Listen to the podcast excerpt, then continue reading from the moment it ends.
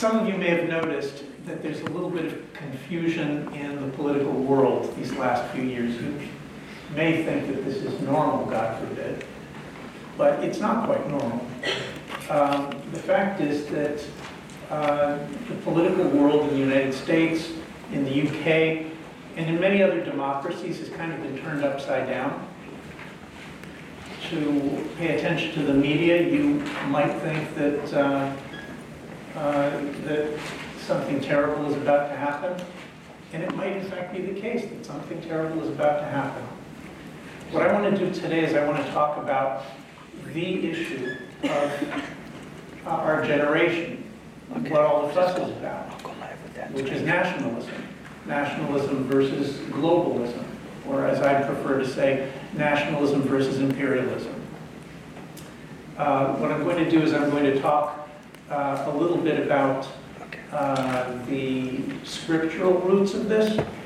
Uh, Notre Dame being a Christian university, I hope you'll appreciate my habit of beginning political discussions and actually any discussion of importance by going back to the origins of our tradition, which is in, in Scripture. And then I'll talk a little bit more about the idea of the independent national state. And finally, if we have time, I'd like to talk about human nature and why it is that we need uh, to, to have nations. So let's begin with, uh, Scripture.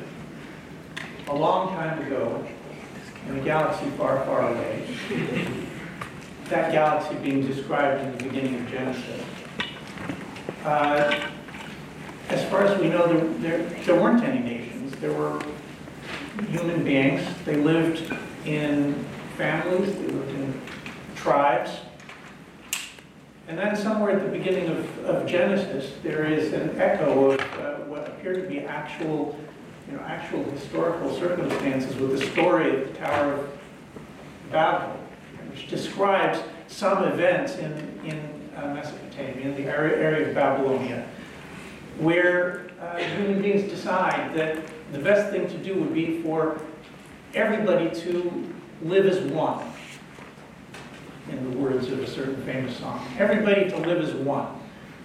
In Hebrew, what it says is that everyone had one language and one set of ideas, one way of speaking, one way of thinking about these things.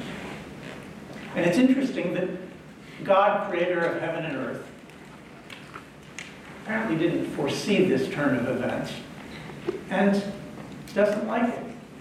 Gets angry when he scatters everyone. That's the story of the, the origin of languages and the origin of nations. The very, very beginning of the Bible, we're told that God doesn't like this idea of mankind becoming one. Now, the beginning of our story is just a little bit later with Abraham. Abraham is told to leave roughly that region of Mesopotamia where he grew up, and he comes to a land that God shows him, to the land of Canaan. And God promises him in the 12th chapter of Genesis, we, we first meet Abraham and God, God, God talking to Abraham. God says, I'm going to make you a great nation. I'm going to make you a great nation. Now, what is unfamiliar to us, but would have been familiar to the early readers of these texts, is that God is actually saying something very, very unusual to Abraham when he says, I'm going to make you a great nation. Kings are going to rise out of you. What's unusual about it is that up until this point, as far as we know historically, the gods, when they talk to the leaders of nations, well, they don't usually talk to shepherds, they talk to some king. And that king is always told roughly the same thing. God sends Hammurabi or Sanherib or Nebuchadnezzar, whoever it is. God sends the great warrior king out to conquer the four corners of the earth. Throughout the Middle East, throughout history, as far as we know, over and over again. Go conquer the four corners of the earth. Once in a while, just make sure that. Now, why? Why do these gods send these kings out to conquer the world? It's simple. It's straightforward. Because they, they want the good of mankind. They, they see that division among peoples causes war and suffering, conflict, right? And as soon as the war gets started, then the grain supplies get destroyed, people start starving. As soon as people start starving, plagues because of all the dying people, catastrophe. The divisions among mankind are catastrophic in the traditional imperial view of the Middle East. And the goal of the God who sends the king to conquer the four corners of the earth is to bring peace and prosperity to all mankind by suppressing unnecessary disagreements, by suppressing unnecessary conflicts, by suppressing borders between people. What's strange about God when he speaks to Abraham is that he says the opposite. The God of Israel, as far as we know, is the first God in history to say to his, his people, instead of go conquer the four corners of the earth, he says, I'm going to make you a great nation. Just one nation. It's true that in you all of the peoples of the earth are going to be blessed. That's also part of the blessing. But Abraham is not going to is not sent to rule the world. And in fact, at no point throughout Scripture are the Jews sent to rule the world. God tells Moses, here are the borders of your land. In Deuteronomy, God tells Moses, here are the borders of your land. And you're not allowed to conquer the neighbors. You're not allowed to trouble them. Because I won't even give as much as one foot's breadth. That's a hard word to say in English, it's easier in Hebrew. One foot's breadth, foot, one, breadth of the foot, you get it. I'm not going to give you an inch of their territory. Why? Because God gave their lands to the other people, just like He gives Israel Israel's land. And this is throughout Scripture. This continues all the way to the visions of the prophets who describe the, uh, the distant future where Zev Yilbatz im Kevis, the wolf will lie down with the sheep. Who's the wolf and who's the sheep? The wolf is the conquering empires, and the sheep are the small nations like like Israel and its neighbors. And in the future, these empires are supposed to no longer conquer. That's the prophetic vision. They're no longer going to set out to conquer the world. In fact, throughout Hebrew scripture, from, from, from, from the beginning almost to the end, you can see this same pattern. That the God of Israel is depicted as not only caring about the widow and the orphan and wishing to protect them, but also caring about small tribes and wishing to protect them from larger tribes, and caring about small nations, and saying, what does a just world look like? A just world looks like when empires stop to try, trying to conquer the entire planet and leave the small nations in peace and in freedom. Now that word freedom has a crucial role within this view of the world. Because under, underlying it, there's an assumption that God, creator of heaven and earth, doesn't want to see the entire world become one pastiche of people listening to early 70s music. He wants you to be free. That means that different cultures will do different things different people will see things from different perspectives. That's pretty incredible for the one God. And still there it is throughout Hebrew Scripture, that he wants the different nations to continue to exist and to see God from different perspectives. Notice that even though it's true that the, the Jews are told that the nations are going to come someday come to Jerusalem and learn from you.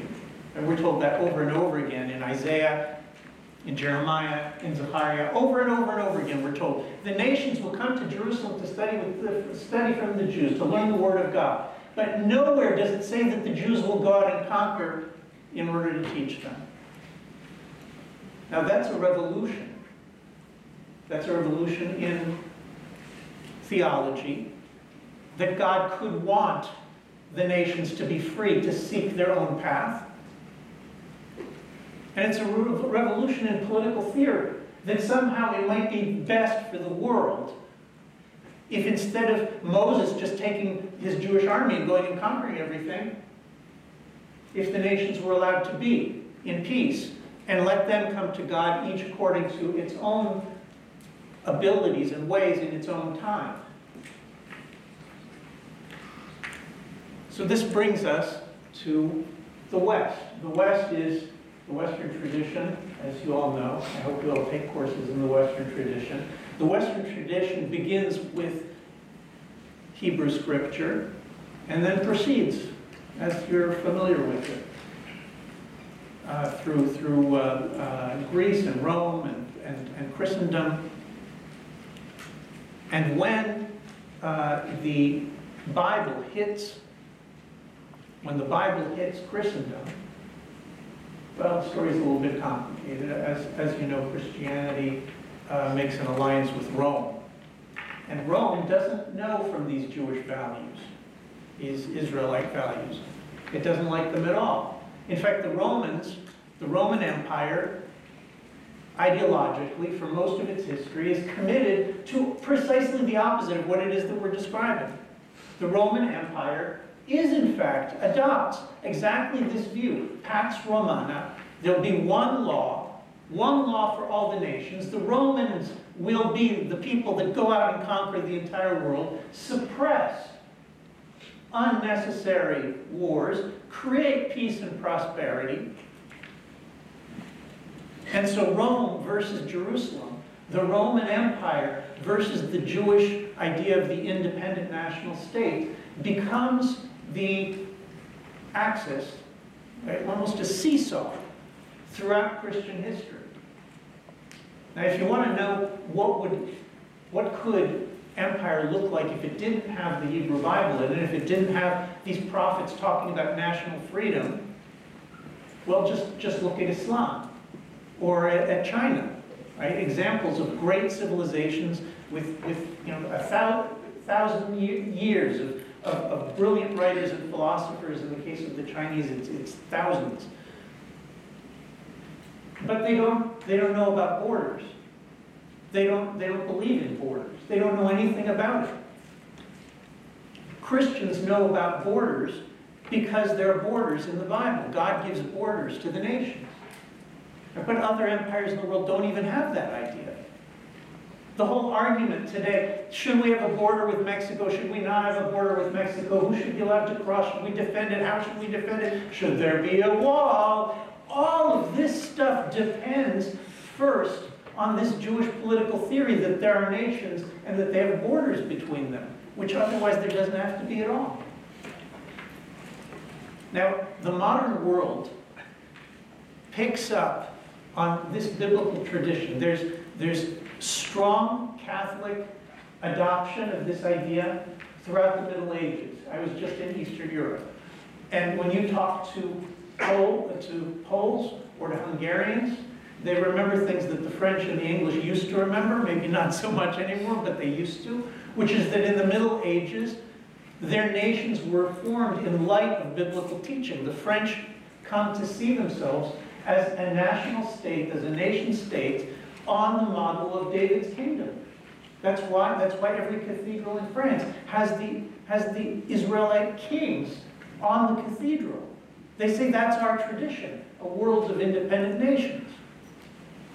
And this gets this, this belief in independent nations, in the goodness and the freedom of the world of independent nations, it gets its big push, its big push with the Protestant Reformation, right, where uh, Henry VIII says we're going to be independent from the Holy Roman Empire. We're going to be independent from the Catholic Church. we'll make our decisions ourselves here. Right? That, that English move is followed by the Dutch War of Independence. 81 years the Dutch fight for their independence and declare independence 200 years before the Americans. They have a Declaration of Independence that reads almost like the American one. Swiss, French, later American, the idea of an independent nation, all of these nations know that they are taking it from Scripture. All of them know that they're, what they're doing is that they are looking at this Israelite tradition, which is part of the Christian tradition, and saying, well, isn't imperial Spain trying to force us to live not the way that God wants us to, not the way we believe we should? Isn't that just like Pharaoh? Right? That's the rhetoric of the English. That's the rhetoric of the Dutch. And ultimately of the Americans. We live in a world three, four hundred years now in which up until now, up until very recently, the basic idea was came from this biblical idea. The basic idea was that nations should be free. Now, I think, and this is, this is part of what makes my book so controversial to people, I suppose, I think that the West took a wrong turn. We can argue about exactly when, but let's pick uh, 1989 as a good time. The Berlin Wall falls, the, uh, the uh, communist empire disintegrates. And at that moment, nationalists like me all over the world say, this is a great moment. This is the moment where the threat of universal communist empire recedes. And now what we can do is we can have a world of independent nations. We can have nations be free, each to follow its own course. In my tradition, that's what we call nationalism. The idea that the world is governed best when nations are allowed to be free. That's as opposed to imperialism, the communist idea, for example, that the world is governed best when somebody makes decisions for the entire globe. At that moment, at that crucial moment, the Americans and the Europeans, the reasons we can discuss if you like, the Americans and the Europeans, rather than saying, that's it, the threat is gone, let's go for a world of independent nations, they go somewhere else. They go to their Roman heritage and decide, as George H.W. Bush, President Bush says, New World Order. We're looking for a New World Order. I can't tell you the, the, the chills that, that go down your spine if you're a committed nationalist and you hear somebody, the President of the United States, start talking like that. What is he talking about, New World Order? That speech, the New World Order speech, he says, a thousand generations mankind has been striving to reach this moment, a certain goal, and we're just about to get there. We're here. What's the goal? He says the law of the jungle is going to be replaced by the rule of law.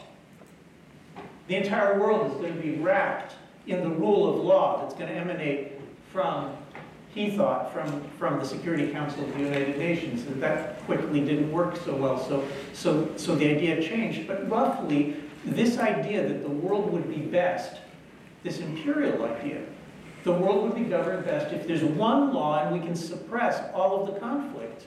This idea was adopted by Democrats and Republicans in America by Labour and Tories in the UK, and by every mainstream political party across Europe for a generation.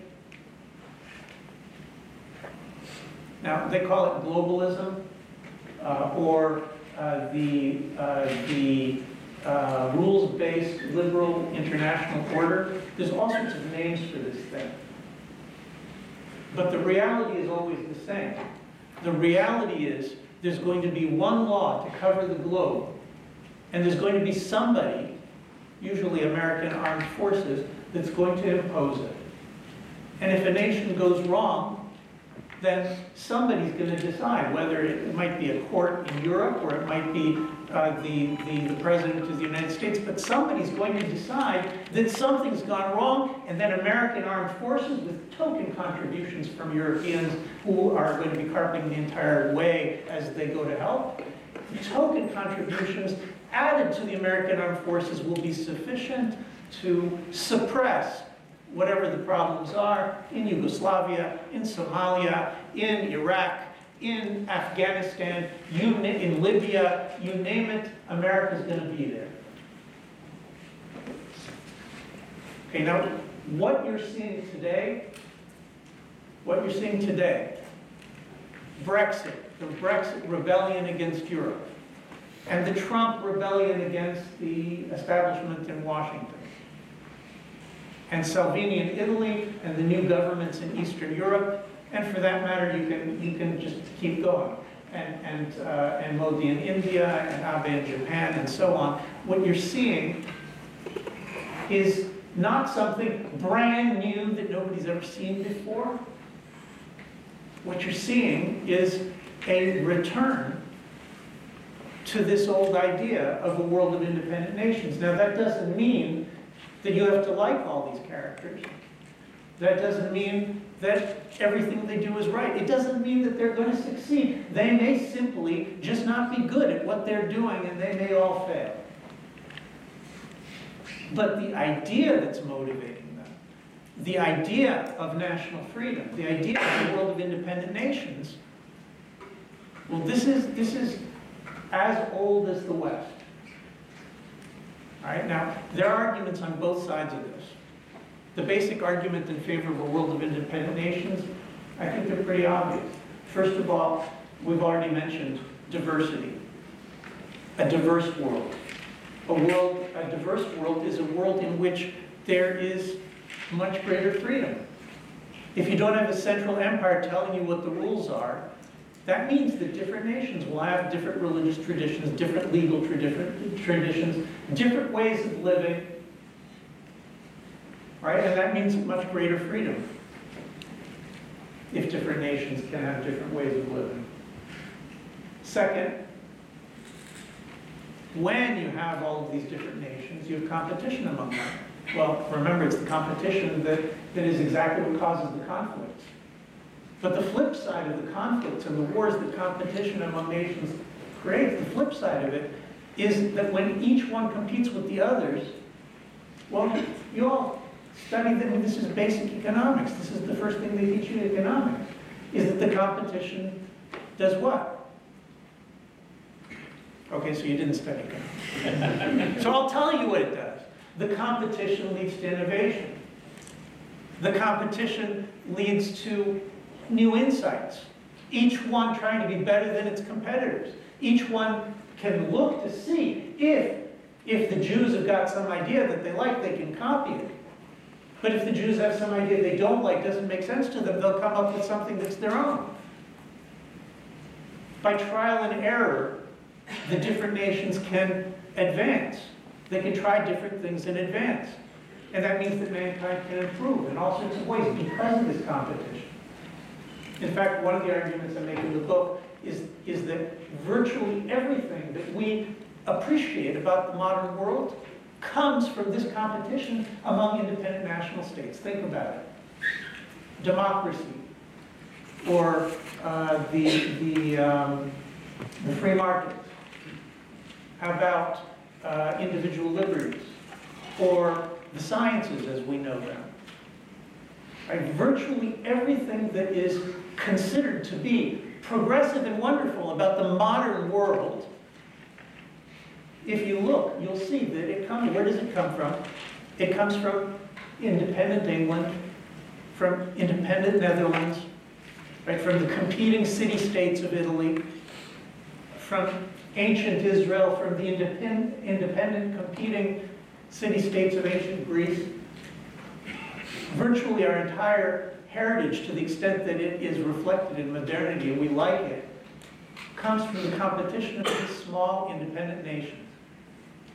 You look through history, you try to find me an empire that moves, an empire a, a, a nation that goes out and conquers dozens of other nations and then has to suppress all the differences among them to make them play well together by force when necessary. You find me where an international empire ruling dozens of nations, where it starts to develop democracy, the free market.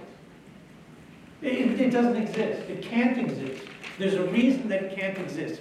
John Stuart Mill wrote about this in On Representative Government.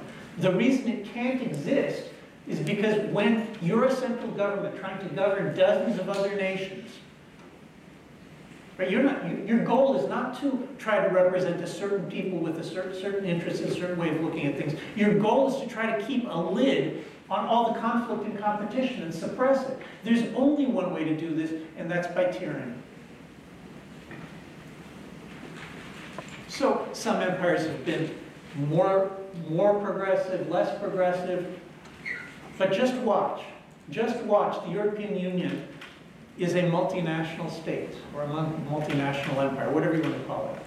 Um, even they don't know exactly what to call it. Whatever it is, it seeks to, to impose, I call it an empire, to seek to impose its law on dozens of nations. Do those nations feel free when it does it? Ha! Ask the Italians if they feel free when the Germans and, and the, the Belgians decide who their finance minister is going to be or veto their budget. Ask the, uh, the Greeks whether they feel free having their economy governed from Brussels. Ask the British whether they feel free under European regulation.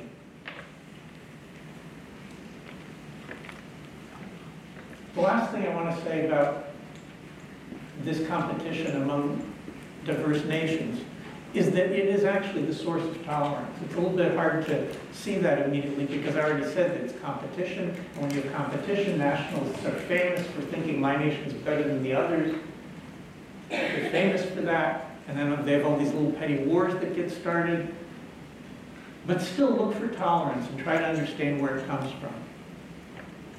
America is less tolerant today than it's ever been in my lifetime. When I was your age, and I was in college, I wasn't afraid to say what I thought. Neither were any of my friends. Nobody was afraid to say what they thought. People just said what they thought. Smart things, stupid things, lots of stupid things, but you know, that's what college is, right? That's what college is for. Is to say what you think and to work it out. In those days, you could do that. I'm not saying people didn't hate me for it. They did.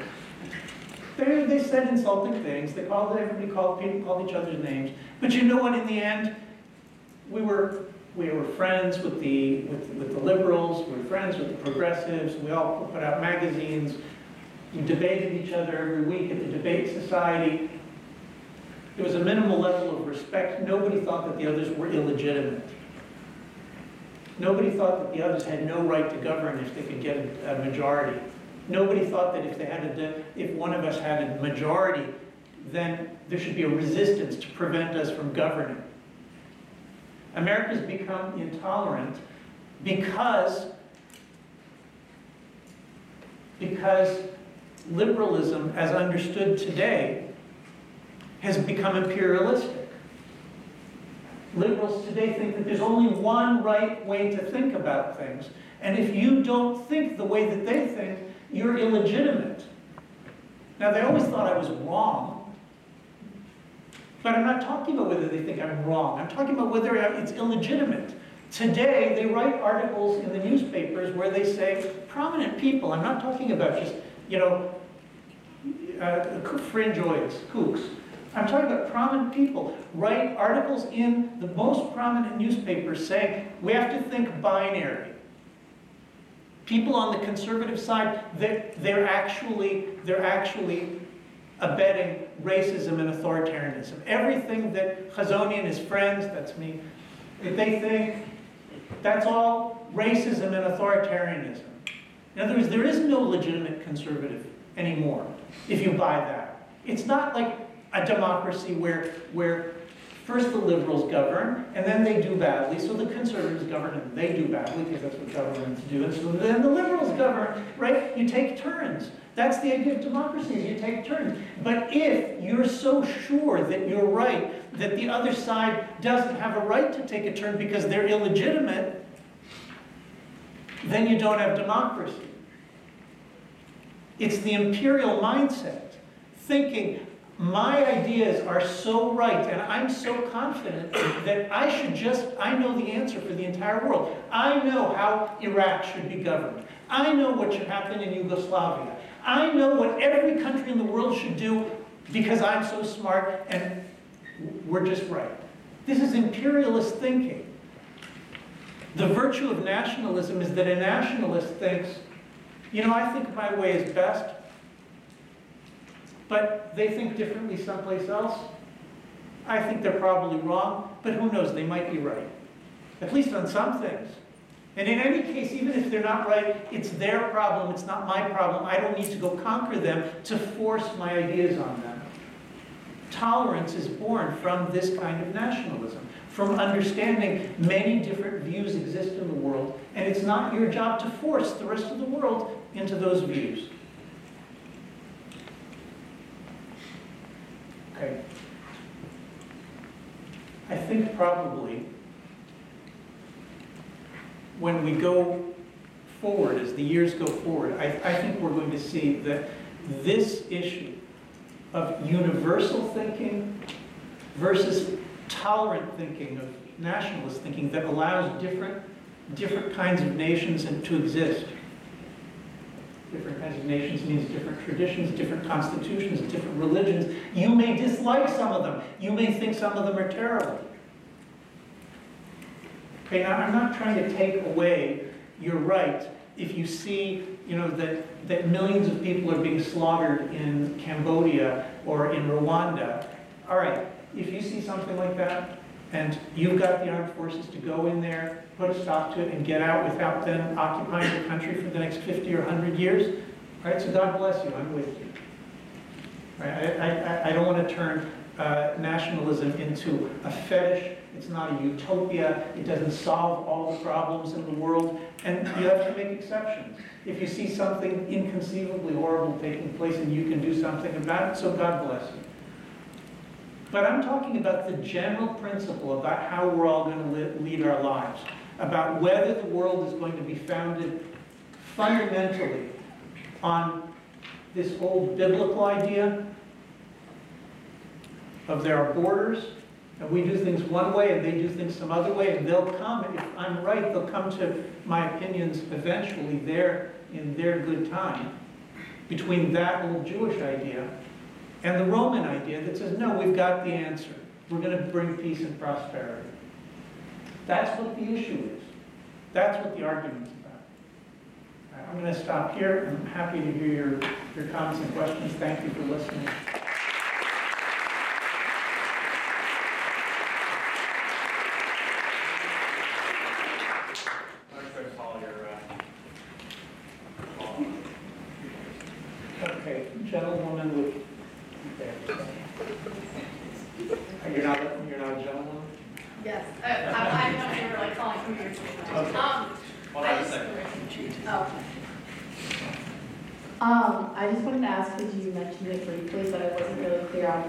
your personal opinion is, um, what your personal opinion is on like the construction of the border wall, like if you have some Look, I, I'm not a security expert, okay, so um, I can tell you I'm from Israel. Um, I, I, uh, the, the state of Israel had, uh, had uh, pro problems with cross-border terrorism and uh, unwanted immigration, and Israel built the border wall and cut the, the, the illegal immigration almost to zero. So uh, our experience is that it works.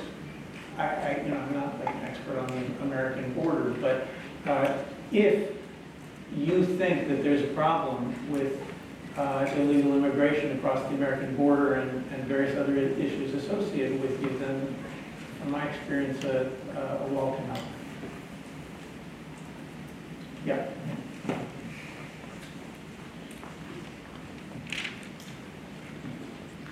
Uh, thank you for the talk and everything. It was great. Um, my question is, uh, should a distinction be made between the act of patriotism and the belief in nationalism, or does one always entail the other? Look, this is a, this is a very common um, set of ways of smearing nationalism. Uh, and if you look, you'll see that almost always, not in every case, but almost always, these ways of smearing nationalism, they, they don't come from the people who believe in nationalism, they come from nationalism's opponents. So one of the arguments, for example, we just heard a version of this from, uh, from the, uh, the president of France, Emmanuel Macron. One of the arguments is, is you, can be a, you can be a good patriot, but not, God forbid, a nationalist because that's like, you know, a, a violation of, of, of, all human values. Now, no, seriously, that's what he said. Now, wh why is it a violation of human values? Let's understand it. Macron wants to take the borders down. Right? He wants one government to rule Europe, right? German and French, he, he hopes he's wrong about what the outcome is going to be, but that's what he hopes. He hopes German and French is going to that they're going to rule Europe, you know, with contingents from other countries. And he says that's what being moral is. That's what loving your country is. That's what being a patriot is. Loving your country is taking down its borders, uh, melting it into a multinational empire, and is, as far as he's concerned, he'd be happy if you took down all the borders in the world right? And, and melted all of the nations into a single government. That's his, for him, that is, that, that's loving your country. Okay, look, that is not, as far as I'm concerned, that's not a helpful way of thinking about things. Because why? Because what he's describing is the old style imperialism. I mean, what, what he's really saying is that there should be a German, a German empire in Europe with the assistance of the French, okay? And that that would be better. Why? Because it's going to suppress needless conflicts. That's what he says. It's going to bring peace and prosperity. So he just wants the Roman Empire again. Right? That, he, he, it's the same old story. So, so let him say, like his finance minister just said, let's build an empire. So he should just say, we're building an empire, and let's have an argument without all of the uh, playing, playing games. Okay, but uh, patriotism, here's a simple way of thinking about it. Patriotism means you love your country. Patriotism is not a political theory, it's a, it's a feeling, right? Like, I, I love my country, so that's a feeling. Maybe you act on it, so you're a patriot. Nationalism is a political theory, it's a theory of the way the world should be ordered.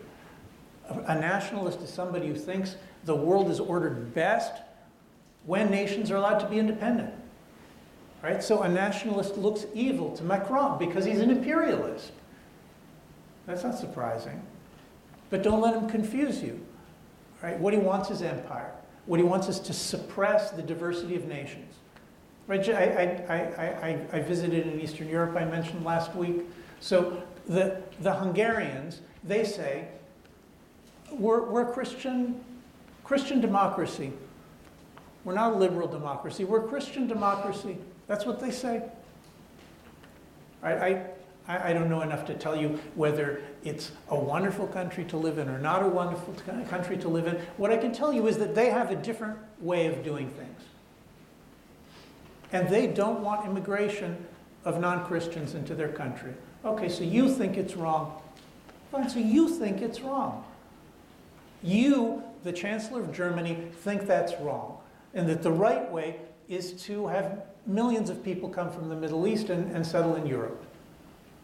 That's what this argument is about. The argument is about do the Hungarians have the right to build a Hungarian nation according to their traditions and their understanding of what's right? Or do the Germans, together with the, their, their help from the French, have the right to impose immigration laws on the Hungarians? And it's not just going to be immigration laws, because they'll, they'll decide what's going to be taught in the schools, and they're going to decide what, what's the relationship between church and state is. They're going to decide what kind of court system it is, just like every place else in Europe. And the Hungarians don't want it, they want to be free. Right? So you have to choose. You have to choose. Don't let people give you this gobbledygook. You can't, you have to choose. Either you're a nationalist or you're an imperialist. And I'm not telling you that there aren't arguments on both sides. There are, but you have to choose. All right. Yeah, blue shirt. Thank you for the speech. And at the very beginning, you mentioned how important it is to respect the borders. So, do you have any comment on the recent statement from Netanyahu on claiming the West Bank and uh, the long-term conflict between Israel and uh, Palestine? Yeah, good question. Um, Look, one of the disadvantages of a world of independent nations is that there are arguments about where to draw the borders. Uh, There, there always are. Israel has questions between, there's questions between Israel and, and the Arabs about where to draw the border. India has issues about where to draw the border with Pakistan. England, uh, not England, the, the, the, the UK has issues of where to draw the border with Ireland. And you, you can just keep going. I promise you that, that if the, uh, if the Navajo one day become strong enough uh, in, in, in the southwest of the United States, then the United States will go back to having border issues just like it used to have. Right? Today it's not an issue, but someday it'll be an issue again. Right? So this is one of the things you take into to account that when there are conflicts in borders, right, there are conflict, there are border conflicts, then there can be wars, and there's nothing good about it. On the other hand, what's the alternative? The alternative is a world without borders, right? It's, it's like the, the world of the Middle Ages, where there were no, no no borders recognized between, let's say, between England and France. And so the English spent uh, uh, uh, 100 years. The Hundred Years' War, do you remember the Hundred Years' War? The, the 1300s and the 1400s, there's five generations of Englishmen who spent their, the best of their resources trying to conquer France. That's what a world without borders looks like. What we're looking for when we set up borders, right? People in a, usually in, in the states, the argument is we need a border to keep people out. But that's not the primary reason for a border. The main reason for borders, the original and ultimate reason for borders, is to know where your law stops, where your responsibility stops, right? To, to know where, where you're not, you know, where God tells you not to invade. That's what you're supposed to know. Okay, so in, in the case of Israel, I mentioned we, we have our border issues. God willing, someday they'll be resolved. But this is an inevitable price that you pay for having independent nations. You don't want to have these issues? Then go for empire. Yeah. Yes. Green, green shirt?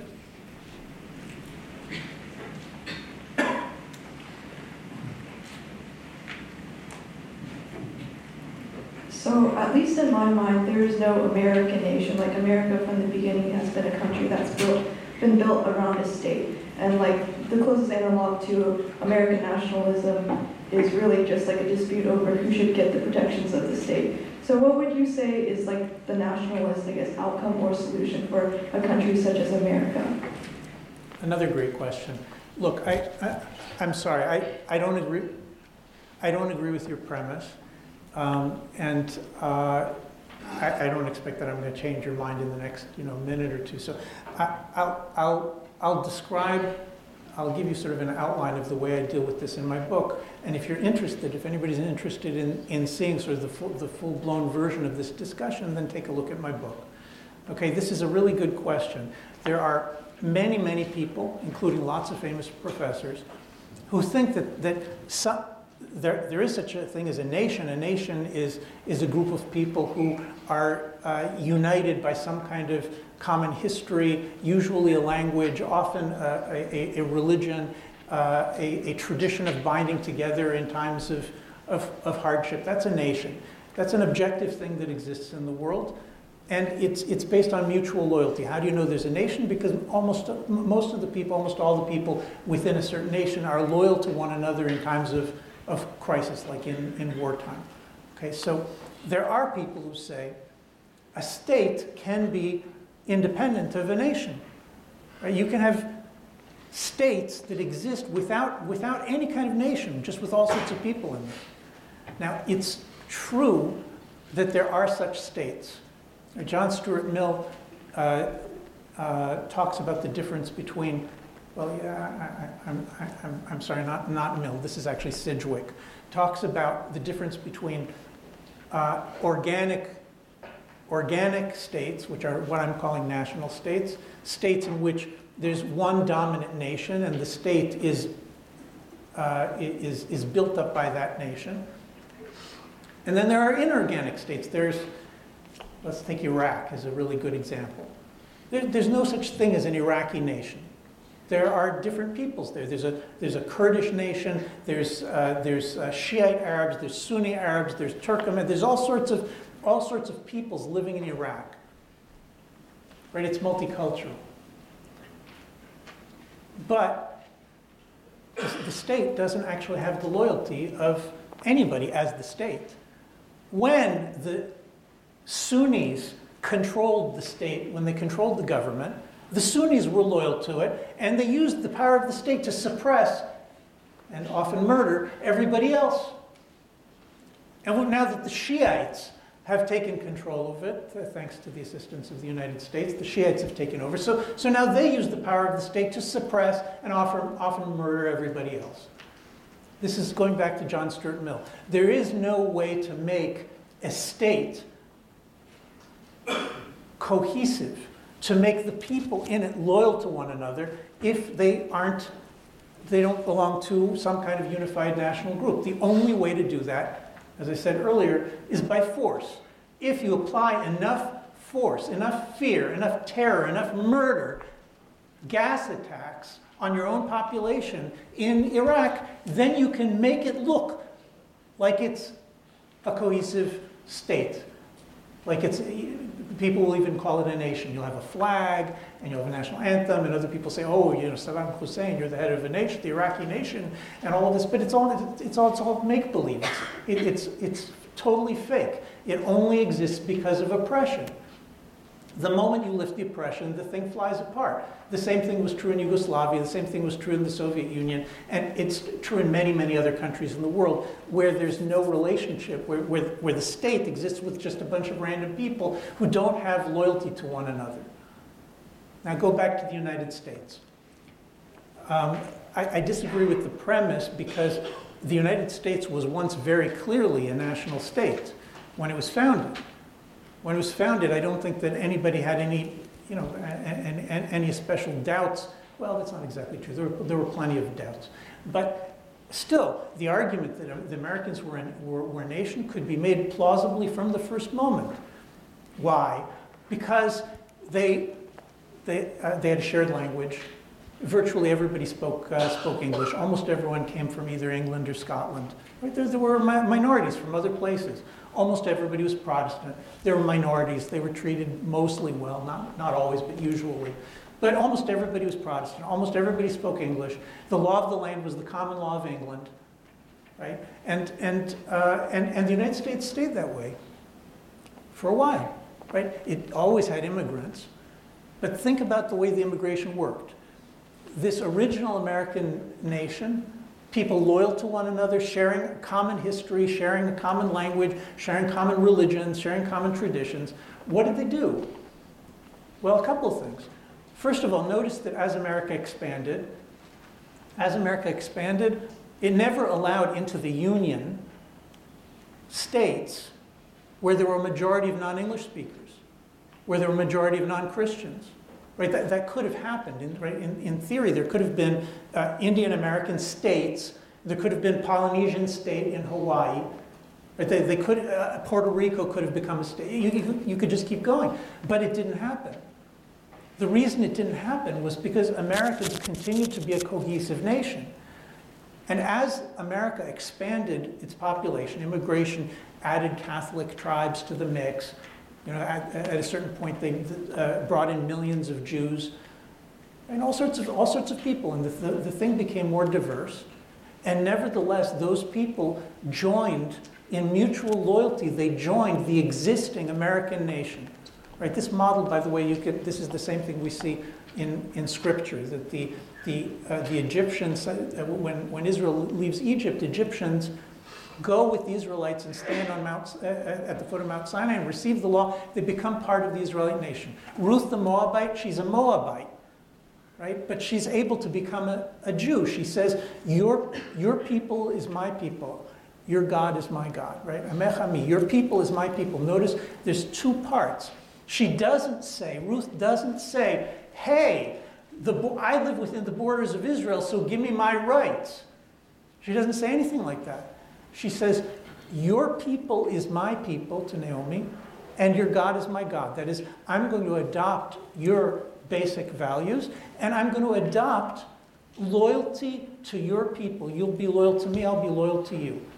Right? And that, that's that model, it's not just biblical, that's all over the world. That's the way that, that individuals join families are adopted and tribes join nations and they're adopted. That happens all through history everywhere. And it happened in America. What's changed? I think one thing has changed. And that is that for reasons that you know, we can argue about, but since World War II, and especially since the 1960s, and especially since the 1990s, with accelerating pace, Americans have stopped paying attention to the question of what's going to keep our nation cohesive. What's going to keep it so that well, we'll have big disagreements, but in times of trouble, we will unite and be mutually loyal to one another. Americans have stopped paying attention to that. They don't believe that's important anymore, or they stopped for a while. And today, I can't tell you how many times people have, have, have said to me on the side, I feel like the com- country's coming apart. You know, God forbid, I hope America can recover. But the main issue today is that Americans are ceasing to care about that original mutual loyalty that made them a nation. It's becoming more like Iraq. Right? Like a bunch of different tribes or a bunch of different nations that don't have mutual loyalty to one another, and one takes power. It uses the government in order to oppress its opponents. God forbid, we're not there yet, but you can feel it coming. Right? There's only one way. Well, there's only two ways, right? There's only two ways to hold a state together. One is if there's a dominant nation that has mutual loyalty holding it together, and the other is by oppression. And America is not special in that way. It's not different from any other people, any other nation in the world. It has to be one or the other.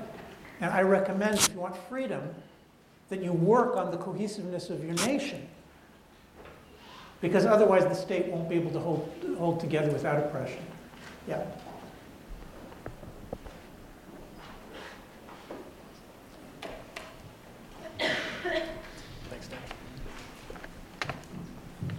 On a related point, uh, since these boundaries of nations used to be made on the basis of language and culture, among other things, since that's hard to do um, inside a nation when it is more diverse, uh, on what lines should we construct perhaps like a new vision of what the American nation is?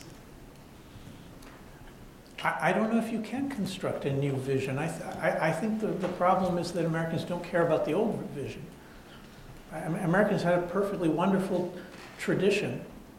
If, if, you're, if you're interested in the subject, I, I, published an article in American Affairs last year called, uh, um, called What is Conservatism? in which I try to describe in some detail with, with, with my uh, colleague Ofir Haivry what the Anglo-American tradition is. Okay, but uh, the Anglo-American tradition, as far as I describe it, I'll give you a, a, a, a very, very quick thumbnail. Um, it, it begins with um, with public religion, which up until, up until the 1930s, the United States uh, was by law, according to the Supreme Court, considered itself to be a Christian nation. Didn't prevent Americans from being de- decent to minorities. But when Roosevelt in 1939 gives the State of the Union address, he's still talking about America as a God-fearing nation that's facing like, you know, those atheist, non-God-fearing nations you know, the Nazi Germany and the Soviets. All right, so number one is public religion. Number two is nationalism, a traditional belief in the importance of the independence of the nation, which is something that's disappearing in, in the States just like everywhere else. That's a, a second, second part of the Anglo-American tradition. Third part, limited government, which we're all familiar with, but we probably don't know that this is an idea that goes back at least to the 1400s in England, the idea of limited government and the separation of powers, at least to the 1400s, probably much, much older. John Fortescue, a Catholic thinker who was the, the um, uh, Chief Justice of the King's Bench at the end of the 15th century, he wrote a book called In Praise of the Laws of England. You should all read it. I mean, you should all should actually be taught it. Um, it, it, it talks about the separation of powers and the, uh, the importance of, of private property and, and, and how these things lead to freedom. Right? It's, it's, it, it's the American idea, except it's, it's many, many centuries older than you think it is usually. All right, so there's limited government, uh, there's individual liberties, those are four things. The fifth thing that we talk about, which I think is extremely important, is that the Anglo-American tradition has a, uh, is an empiricist tradition. It believes in learning by experience. And if you study the English common lawyers, then you'll see that their argument, th- these are, these are, uh, I guess the most famous version of this argument is, is Burke, but he's relying on centuries of, of English common law. The, Anglo, the Anglo-American tradition is based on an idea of trial and error. That is, that the law develops through experience. You, you, you, you, you tr- uh, the, the, the people try, uh, you find that the people have tried something in some place, it works, it doesn't work, and it gets adopted or it gets amended depending on whether it works. It's extremely empirical. It's very, very different from Roman and con- continental law. These five things that I just mentioned uh, public religion, uh, nation, the national independence, limited government, individual liberties, and a tradition of empiricism, which uh, you may know it as common sense, which America is losing real fast these days. All right, these five things, I think that those characterize uh, the American tradition and the American Constitution. And that's a fantastic inheritance. By the way, it, it's all of it, um, if you go back in the English tradition, it's all of it rooted in Scripture, ultimately. Like it, it, it doesn't just you know, begin 200 years ago or even with Magna Carta. It goes all the way back indefinitely, and the thinkers rooted in Scripture. They're rooted in Christianity. This is a, a beautiful, powerful tradition. It's not taught that much anymore, right? But that's the problem, is how are you going to invent a new tradition when you don't even know your own tradition? You need to know your own tradition. If there's a way out of this, it's going to be by returning to America's traditions, which are extraordinary. Hey, Ron. You guys, my colleague Mike Desch up there.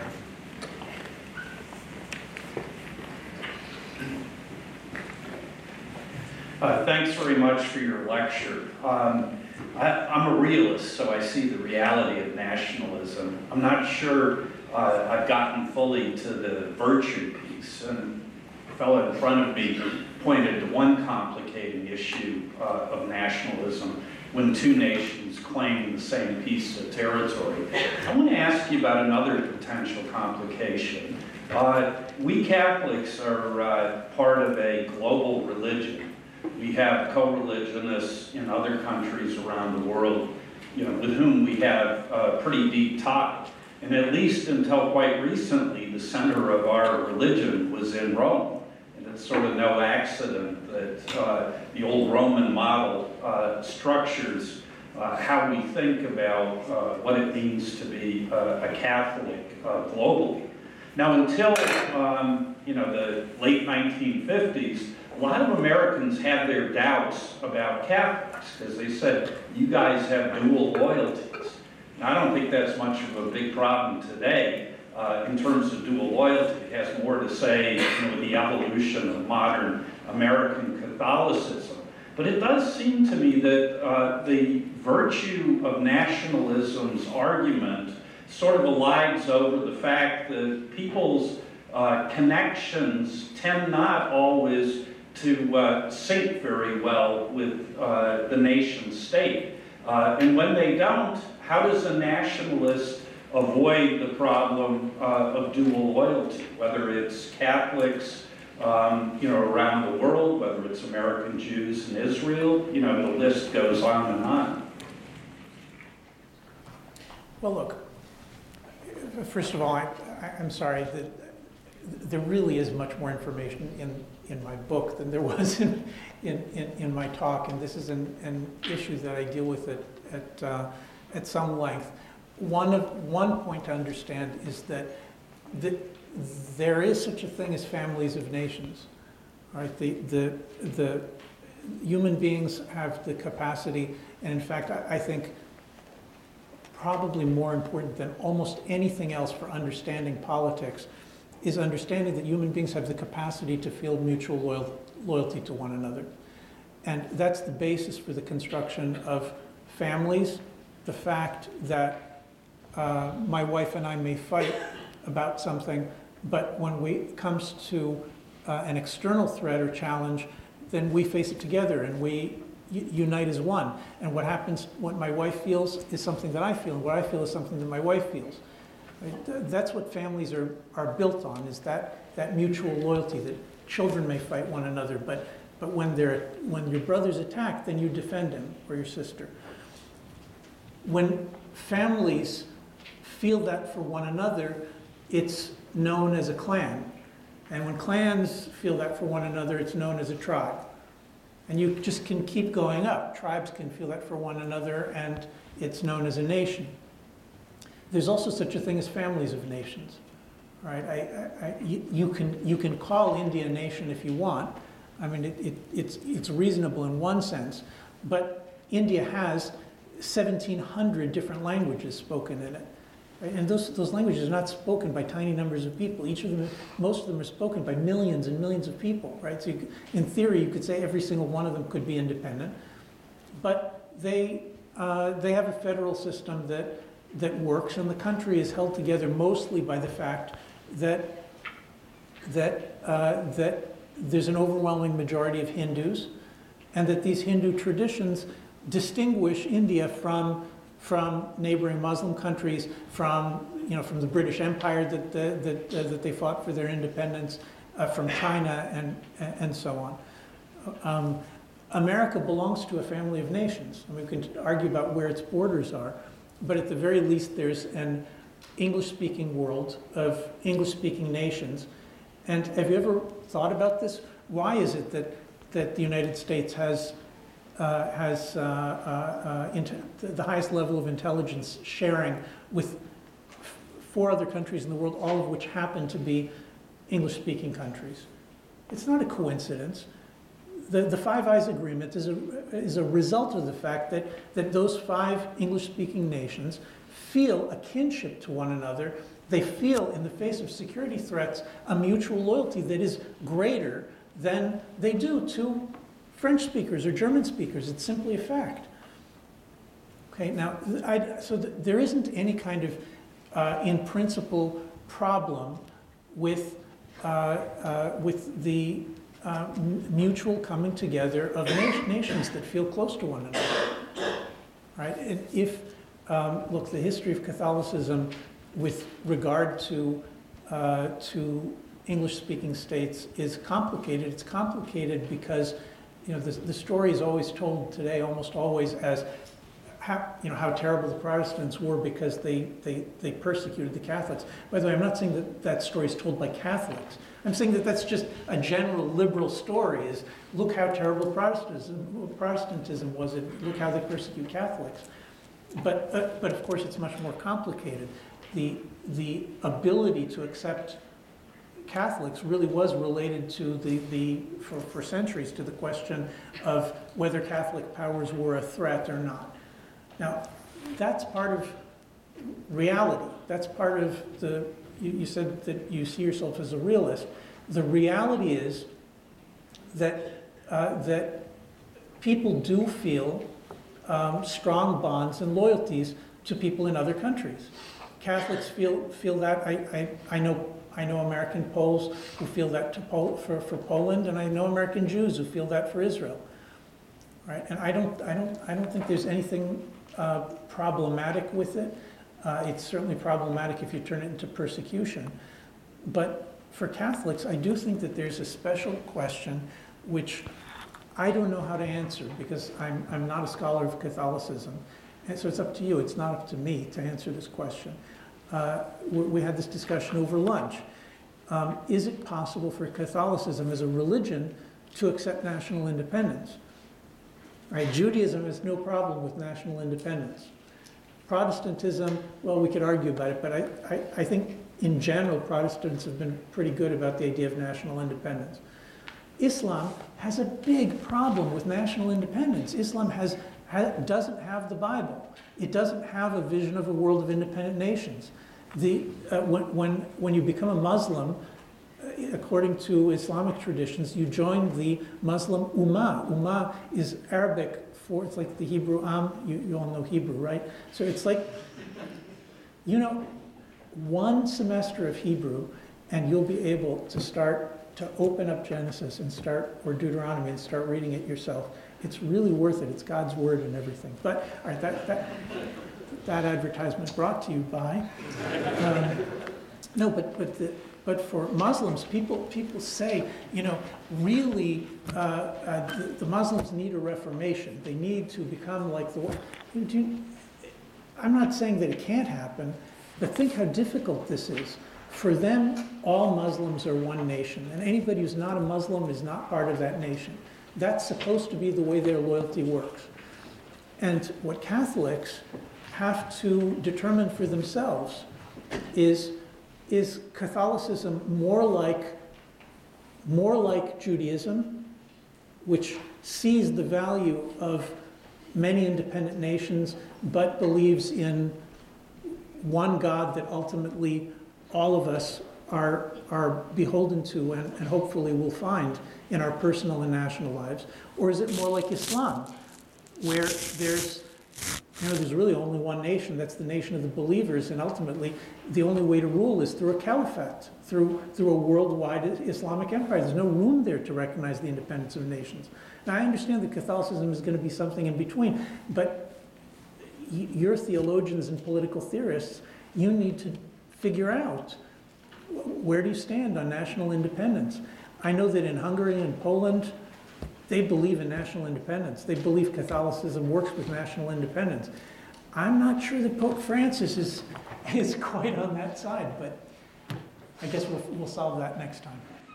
I don't think there's any other topic in which we can give you a better note. Uh, question that we have to grapple with here in advance. So please join me in thanking